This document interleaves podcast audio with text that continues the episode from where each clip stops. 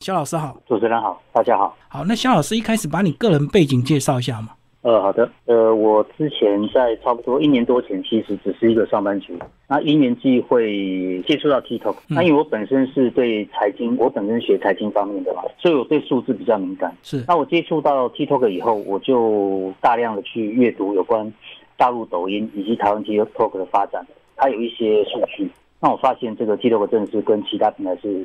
非常不一样，所以我就一头栽进这个 TikTok 这个就开始创作，大概背景是这样的。可是 TikTok 大家对它会不会有一些刻板印象，就是好像都是年轻人在玩的一些小短片这样子，并不是那么呃看重它的一些商业模式。是的，的确是这样。刚开始我也是以为是这样子，但是其实大陆抖音已经呃，我先简单讲一下哦，大陆抖音呃目前全世界有呃目前大陆有六亿人在使用，嗯，那 TikTok 是抖音的国际版。目前一百五十几个国家，然后目前有八亿人在使用，所以现在台湾的 TikTok，包括国际很多国家也都一样，在走以前抖音的老路子。因为抖音在刚开始也是被大家这么认为，因为它必须要使用这些方式搞笑啦，然后吸引大家的目光，来媒合创作者和用户中间。等到用户越来越多的时候，真正的创作者、真正厉害的人才会进来。那目前台湾还是处于在初期发展的阶段。如果说往后看的话，包括美美国现在已经非常成熟了。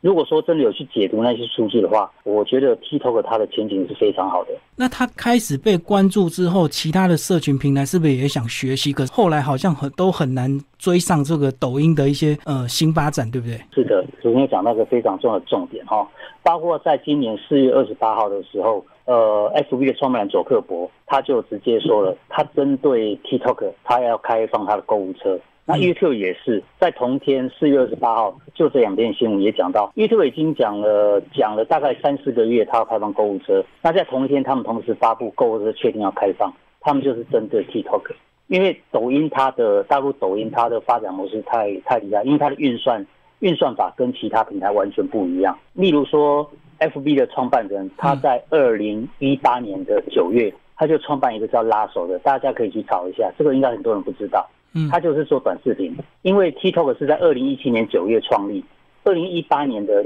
七月，佐克伯就很厉害，就创了短视频，因为他看清楚这是一个趋势。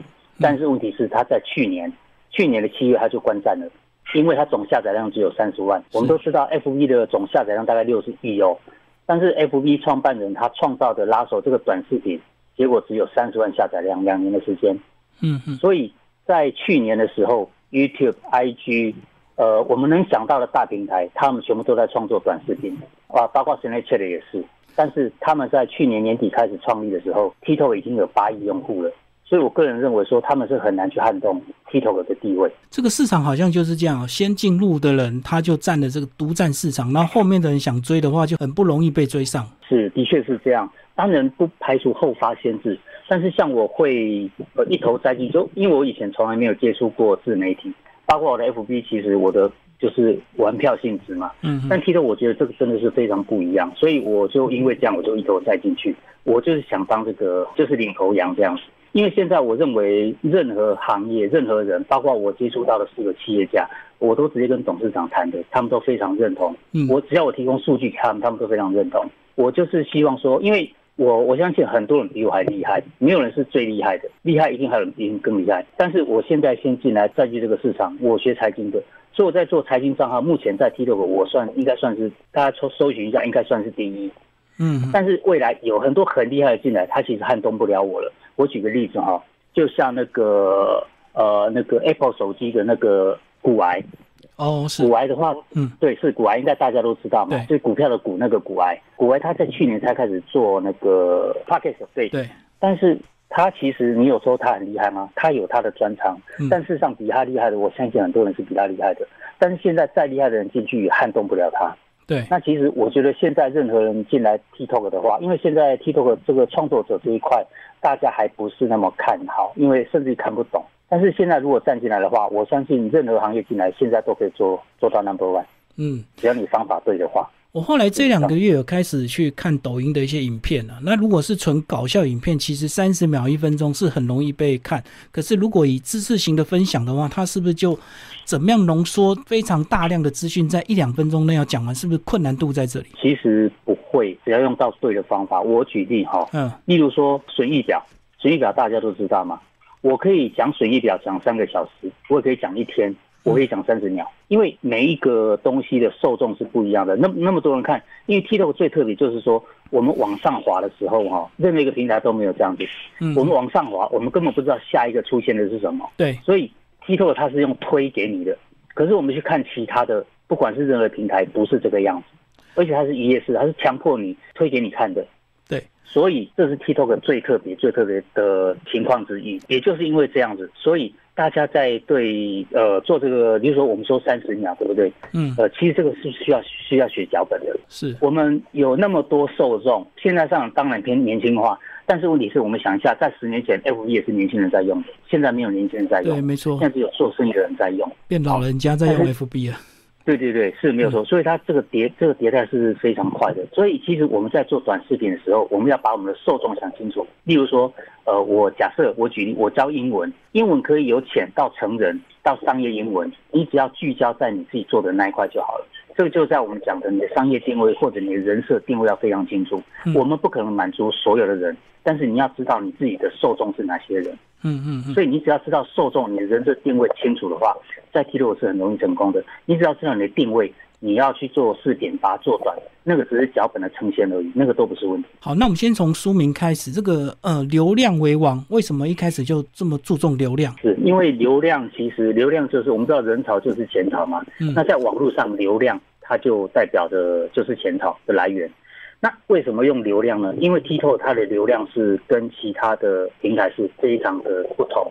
我举个例子哈，哦，我可以请教主持人，假设你在 FB 或者是 IG，你有五千个粉丝好了，五千个粉丝，如果你放个视频，或是你放个文章，大概会有多少人看？哦，现在非常低哦，应该不到一趴吧？对，是，呃，不到一趴嘛。那其实呃，像我我举例，像我我在跟人家分享，我都用蔡阿嘎，就是 YouTube 最厉害的。蔡嘎的其中一个账户，他大概是两百五十万粉丝，他放的视频平均都大概有五十万左右，最高有到七八十万，甚至于更高。嗯，这已经是非常棒的数据了。可是，在 TikTok 这种数据是很差很差的数据。只要你用对的方式，我常跟大家分享一句话：在 TikTok，你如果说有一个优质的视频，你会被百分之九十的新用户看到。这个就是 TikTok 最厉害的地方。我在五月二十三号，我有我开始做了一个新账号，因为我要带着我的学生去，我要证明给他们看，成功不是偶然，而是必然。所以你新设一个账号？对，我先做一个账号，我就五月二十三号开始做，因为我的旧的账号是去年就做了嘛，我也拿到官方认证嘛。那我在今年五月二十三，我就带着学生做，我就示范给他们看。我相信没有老师敢这样做了，但是我有我的经验值。我从五月二十三号到现在六月二十五号，我的这个新的视频，我的总流量是一百五十万。哇，一个月的时间而已。哎，对，一个月的时间是一百五十万，而且拿到银牌认证了。所以，那重点是它的流量取得是相对容易的，因为 TikTok 会送你流量。这也就是为什么去年为什么用流量为王，因为去年我们都还记得那个川普，他不是在找 TikTok 麻烦吗？对。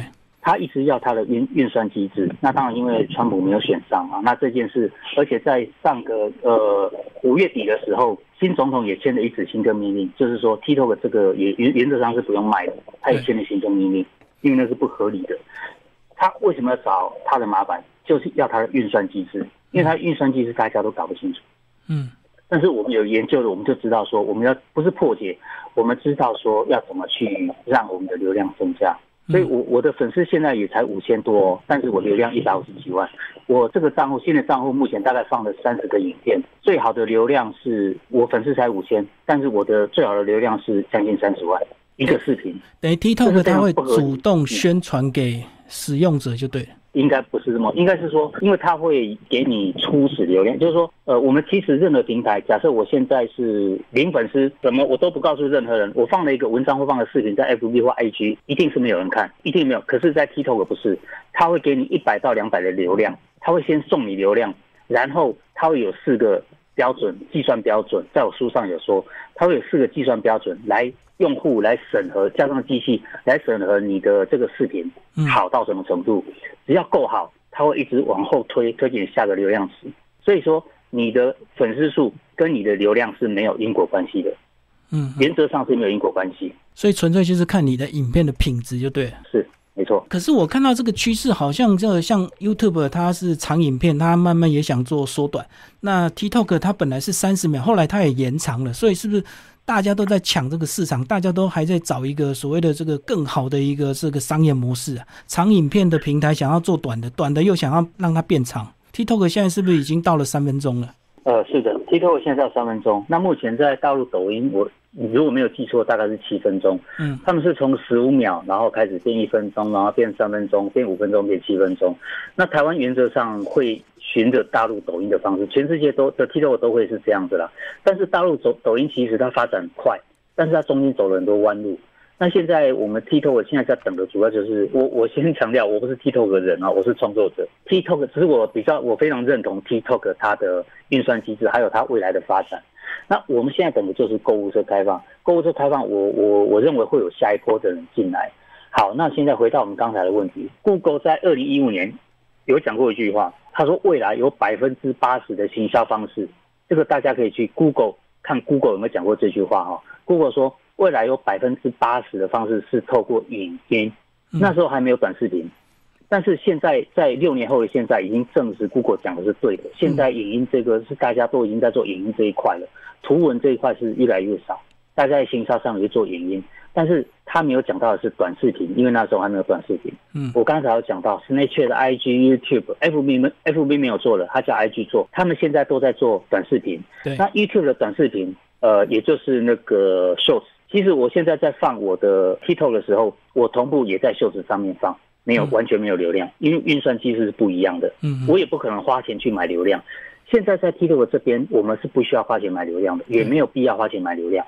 用花钱买流量这个方式是错的，甚至于很多人还会去买国外的那些假粉丝，那些都是错的做法。因为抖音、TikTok 它在运算机制，他们都会把这个东西算进去，它它的运算机非常非常精准的，所以你要去走那些偏门的话，短期可能会看到效果，但是长期绝对是没办法。哦，就跟人家 FB 买战术一样嘛，对不对？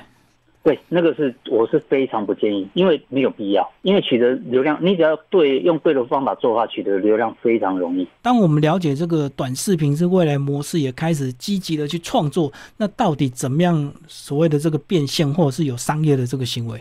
是，呃，我会建议就是在建立人设的话，一定要就是用商业定位去想这件事情。嗯很多人他没有讲到这一点哦，因为现在在大陆抖音有很多百万粉丝的人，他们已经停更了。停更就是他们已经不创作了，嗯，因为他们是赚不到钱的。嗯嗯那老实说，台湾 TikTok 目前也有很多创作者，虽然他们有很大的流量，但事实上，因为像我我我了解很多这一块，他们会很很像大陆那些百万粉丝的人，他们未来是很难去赚到钱的。所以在建立人设的时候，一定要把商业定位想清楚。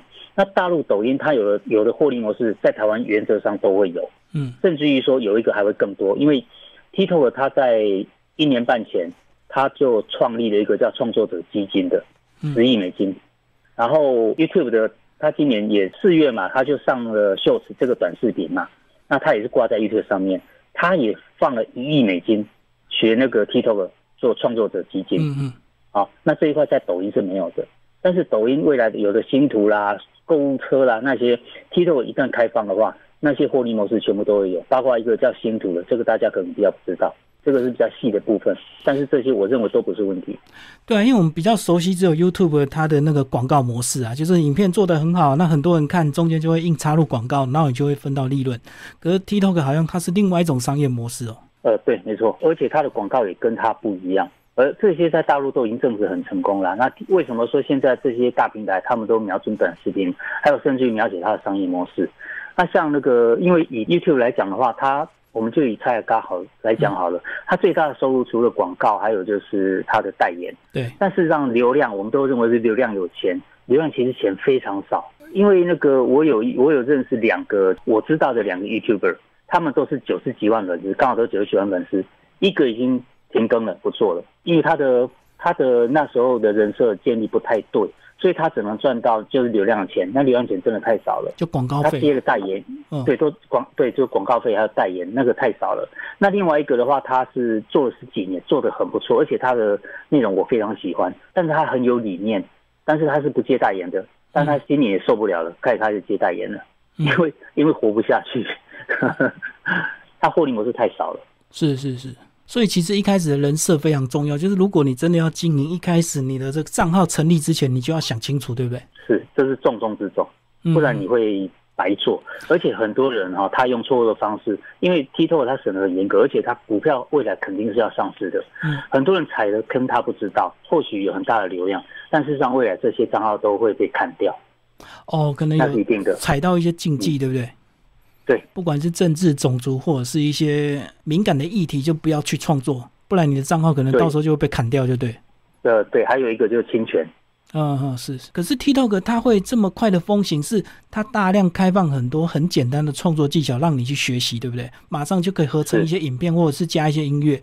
诶，那 TikTok 到底怎么样去确保？如果你的东西是原创，你怎么样去确保你的这个版权呢？呃，确保倒是很难，因为它呃你呃，如果说要确保的话，它有很多选项你可以选，例如说你可以不让人家下载，你可以不让人家转发，哦你哦，可以不让，它有很多这种选项。是，但是如果说以我的建议来讲，我会建议说，你不用怕人家去搬运你，就是搬运你的东西或下载你的东西，因为你是真正的原创。他这样做只是帮助你去让你知名度更高而已。病毒式行销就对，别人帮你做病毒。对对对对，像老师，你有开一些线下的实体创作课程，对不对？那这样子线下的实体创作课程是不是真的一对一这样教比较容易入门？透过书或者是透过网络学习，好像还是有一点门槛，对不对？呃，的确是，就是应应该这么说哦。我呃我我说明一下，就是 TikTok 它在，因为现在大家还认为它是搞笑哈，我给大家一个数据哈，TikTok 目前在台湾大概三百万用户，其实它的成长非，因为大家觉得才三百万，它的市场很小，但是我们会看到说它未来成长性很高。好，第一它才三百万，第二在三百万人里面，呃，目前它有一个叫官方认证创作者，嗯，官方认证创作者，您知道大概有几位吗？非常少，目前在一百三十七位。被他认证就对。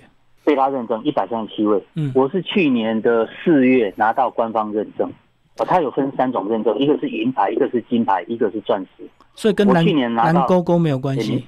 蓝勾勾没有关系，蓝勾勾是另外一种。哦，我等一下可以说明一下蓝勾勾。那它的那个呃银牌、金牌、钻石总共加起来一百三十七个。嗯，我是去年第一百零二个拿到银牌的，然后去年的四月拿到，去年四月到现在才一百三十七个，所以才增加三十五个。嗯嗯，这三十五个里面，有八个是我培养出来的，所以比例是很高的。因为其实大家，因为为什么他会审核这个审核的那么严格？这个大陆没有哦，大陆没有官方认证创作者，但是大陆一直在扶持这些，就是第一原创，第二他是知识型的创作者。嗯，你要取得官方认证的话，你一定是要知识型的才可以。那其实各行各业都可以导成知识型的。对，就算你是跳舞，就算你是下棋，其实你是有你的专业知识，可是大家呈现出来都只是把自己的可能好的一面、漂亮一面呈现出来，但是让这些内容，我们怎么把它转换成知识型的，这个就是我比较专长的地方。所以我可以把这八个人里面是各种七个不同的行业，对，所以说在这方面的话，我是觉得真的很值得投入。尤其我刚才有讲到一句话，现在任何人进来都是老大，嗯嗯嗯，真的是这样。就是把它各行各业的专业，把它变成知识型的传播，这样子创作出来影片是。，对，但是时间要短。对啊，因为我看到抖音很多这个女孩子，她透过这个简单的软体功能，她就可以变美女啊。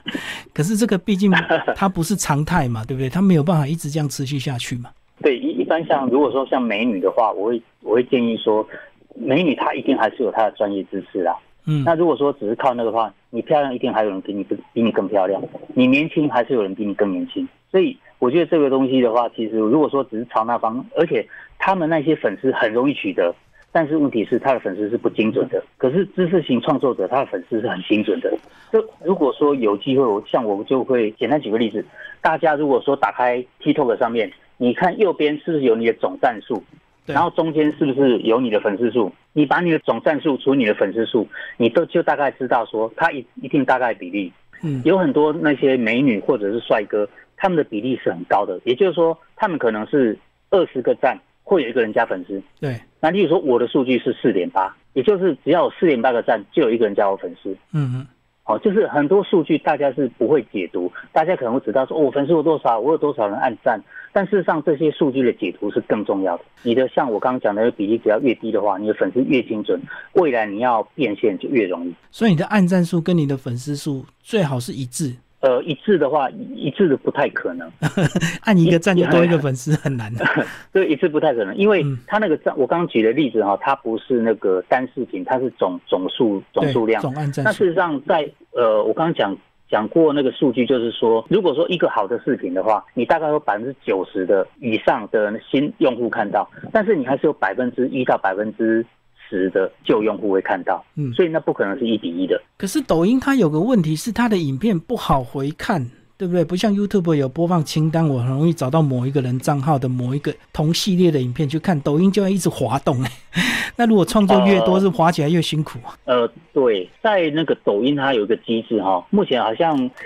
东南亚的国家也开，好像一呃，像泰国也开放了。就是，例如说你是做系列的话，我们其实到我们主页都可以看到这个创作者他的所有的影片嘛。但是如果他是做系列的话，他事实上在抖音那边，它中间有个选项，你可以把那些系列编成一个，例如说图集啊之类的。那未来这个 T 头也会开放。例如说，我有一个系列是专门在讲会计方面的。对。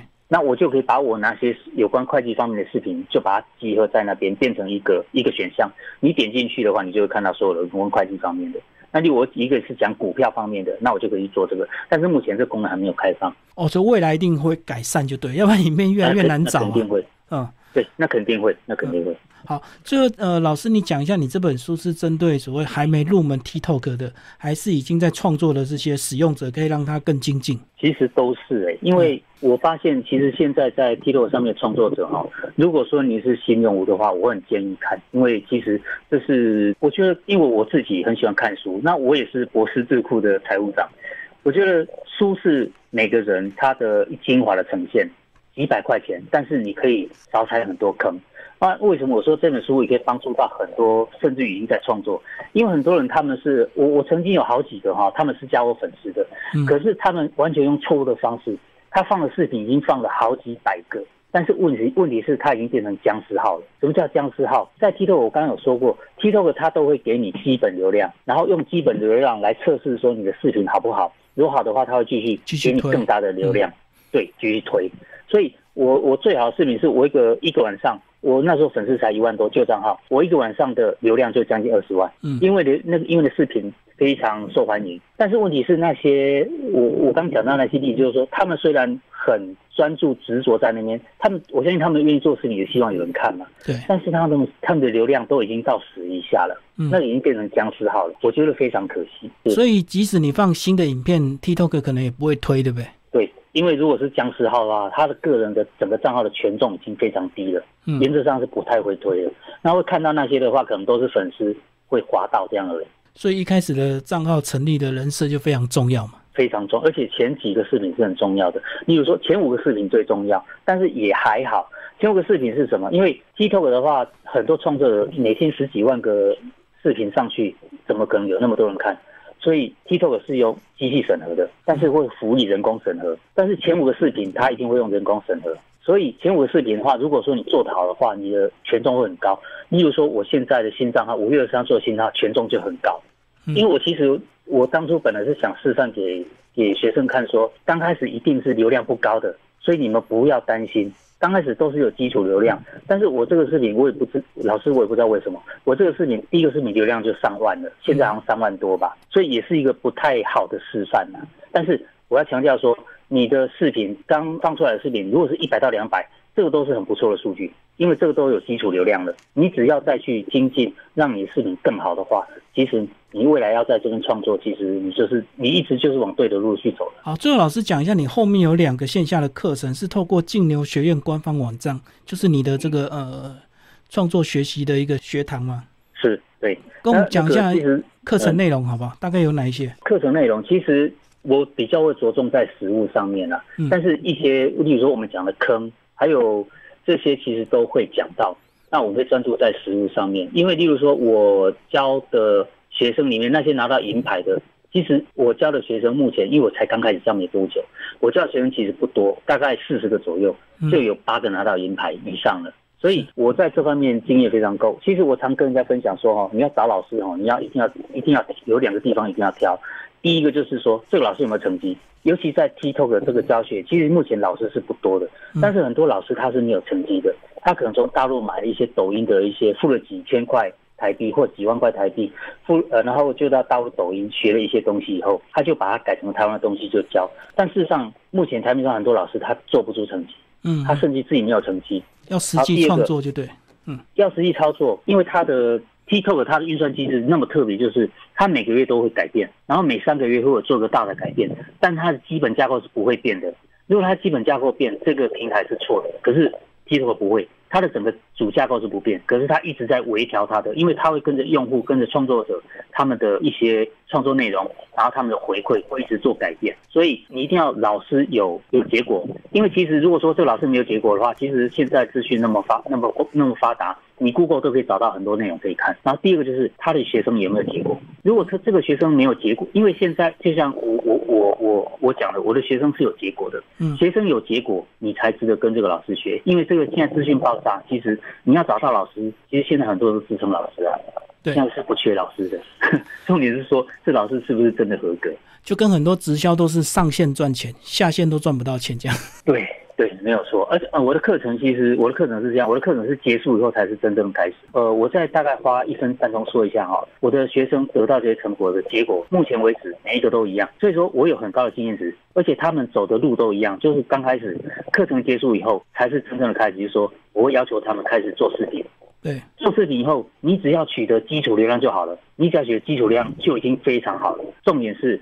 你取得基础流量以后，我会主动跟你联络。你就算你不跟我，我会跟你联络。为什么？我我希望培养你在 T 六成功。好，我总跟你联络以后，以这八个来讲的话，哈，他们分两种，一个就是我跟他讨论过一次，他的视频就上万，有一百到两百直接视频上万。嗯嗯，这是第一个。然后另外六个人是第二个视频，跟我讨论两次到四次，他们视频就上万。只要你的视频上万。你是你是账号就活了，然后就拿到银牌。目前这八个走的都一模一样，都是这种路。可是我要讲的重点是说，TikTok 它的商机太大了，所以我要的是，当你有了结果以后，我跟我跟你合作。